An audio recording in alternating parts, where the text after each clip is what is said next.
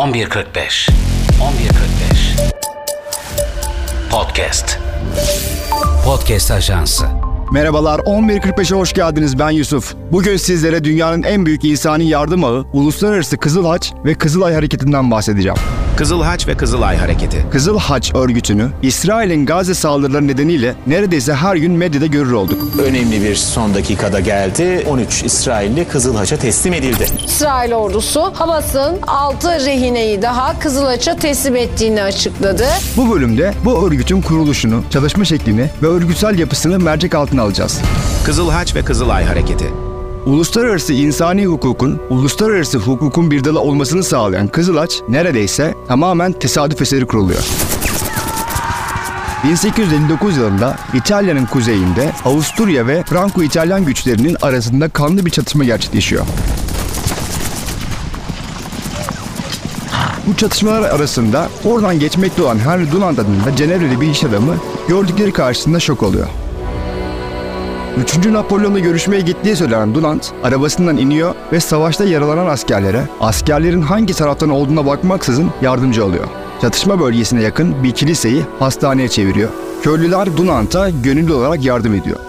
Bu savaşta 22 bin Avusturyalı ve 17 bin Fransız askeri basit tıbbi yardım alamadığı için ölüyor. Bu olaydan çok etkilenen Dunant, Solferino Anıları adında bir eser yayınlıyor. Bu kitap Kızıl Haç Hareketi'nin temelini oluşturuyor. Kızıl Haç ve Kızılay Hareketi. Kitapta Dunant şu iki fikri ortaya atıyor. Bunlardan ilki Avrupa ülkelerinde hangi uluslar olduğuna bakılmaksızın savaşta yaralananlara yardım edecek gönüllü derneklerin barış zamanında kurulması. İkincisi ise ülkelerin yaralıları korumak ve onlara tıbbi yardım sağlamak amacıyla uluslararası anlaşmalarda taraf olması. 1863 yılında Uluslararası Yaralılara Yardım Komitesi adıyla bir örgüt kuruldu ve Cenevre'de 16 Avrupa ülkesinin katıldığı bir konferans verildi. Örgüt amblemini İsviçre'nin bayrağından alıyor. İsviçre'nin tarafsız tutumu örgütün bu amblemi tercih etmesine neden oluyor. 1864 yılında imzalanan Cenevre Sözleşmesi ile örgüt savaş alanlarında uluslararası toplum tarafından kabul görüyor. 1865 yılında Osmanlı da bu sözleşmeye uyduğunu ilan ediyor. Örgütün amblemi beyaz fon üzerine kızıl bir haç olduğu için örgüt 1875 yılında ismini Kızıl Haç olarak değiştiriyor. 1877 yılında başlayan ve 93 Harbi olarak bilinen Rus-Osmanlı Savaşı'nda Osmanlı Kızıl Haç işareti yerine Kızılay işaretini kullanmak istiyor. Cenevre'deki merkeze bunu bildiriyor ve merkez bunu geçici olarak kabul ediyor. Örgüt tarafından Kızılay sembolünün devamlı kullanılmasına 1907 yılında Londra'da izin veriliyor. Kızılay amblemi ise 1929 yılında resmen tanınıyor. Birinci Dünya Savaşı'na gelindiğinde örgüt faaliyet alanını artırmaya çalışıyor. 1914'te savaş esirlerinin aileleriyle iletişim kurabilmesi için bir ajans kuruluyor. Fakat bu ajans savaş bittikten sonra kapatılıyor. Ama Kızıl için savaş esirleriyle ilgili politikaları burada başlamış oluyor işte. Savaştan sonra Kızıl Haç Savaş Komitesi Başkanı Henry Davidson ulusal derneklerin bir çatı altında toplanmasını istiyor. Başlangıçta Kızıl Haç Dernekleri Birliği adı verilen bu girişimin daha sonra adı Uluslararası Kızıl Haç ve Kızılay Dernekleri Federasyonu olarak değişiyor. Kızıl Haç ve Kızılay Hareketi. Uluslararası Kızılaç ve Kızılay Hareketi'ni oluşturan üç temel yapı var. Bunlardan ilki Uluslararası Kızılaç Komitesi. Kızılaç ve Kızılay Hareketi'nin kurucu organı olarak kabul ediliyor. İnsani görevi sadece savaş ve iç şiddet mağdurlarının yaşamını ve onurunu korumak olarak belirleniyor. 25 üyeli, bağımsız, tarafsız, yansız bir kuruluş olarak kendini tanıtıyor. 1863'te Cenevre, İsviçre'de kuruluyor. Üyelerinin tamamının İsviçre vatandaşı olması gerekiyor. İkincisi ise Uluslararası Kızılaç ve Kızılay Dernekleri Federasyonu. Bu hareket içerisinde 188 Kızılaç ve Kızılay Derneği bulunuyor. Bu koordinasyonu sağlayan bir de federasyon başkanlığı var. 1919'da kurulan federasyonun merkezi Cenev'de. Hükümetler dışı bağımsız bir kuruluş olarak 100 milyonu aşkın gönüllü üyesi var. Daha çok barış zamanlarında faaliyet gösteriyor.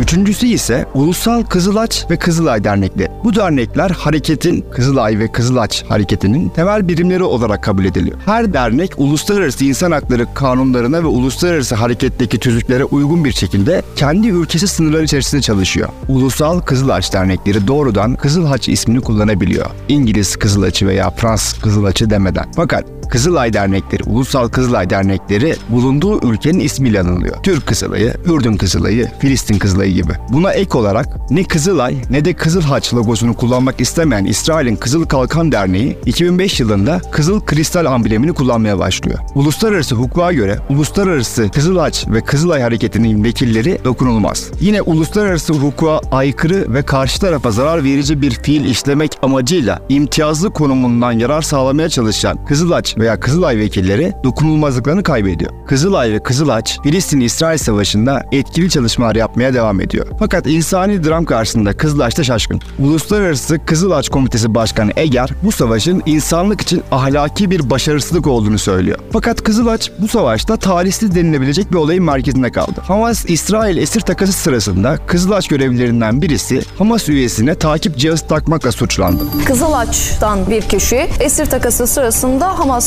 üyesine diyeyim bir takip cihazı taktığına dair iddialar var. Hamas'ın iddiası işte burada bu Kızılaç üyesi kişilerin Hamas e, üyelerine e, bir GPS takmaya çalıştı.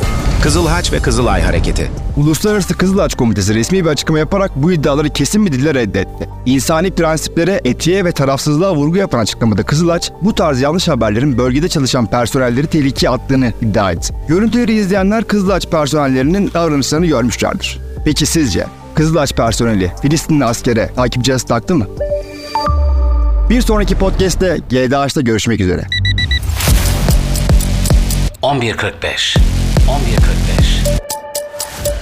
Podcast Podcast Ajansı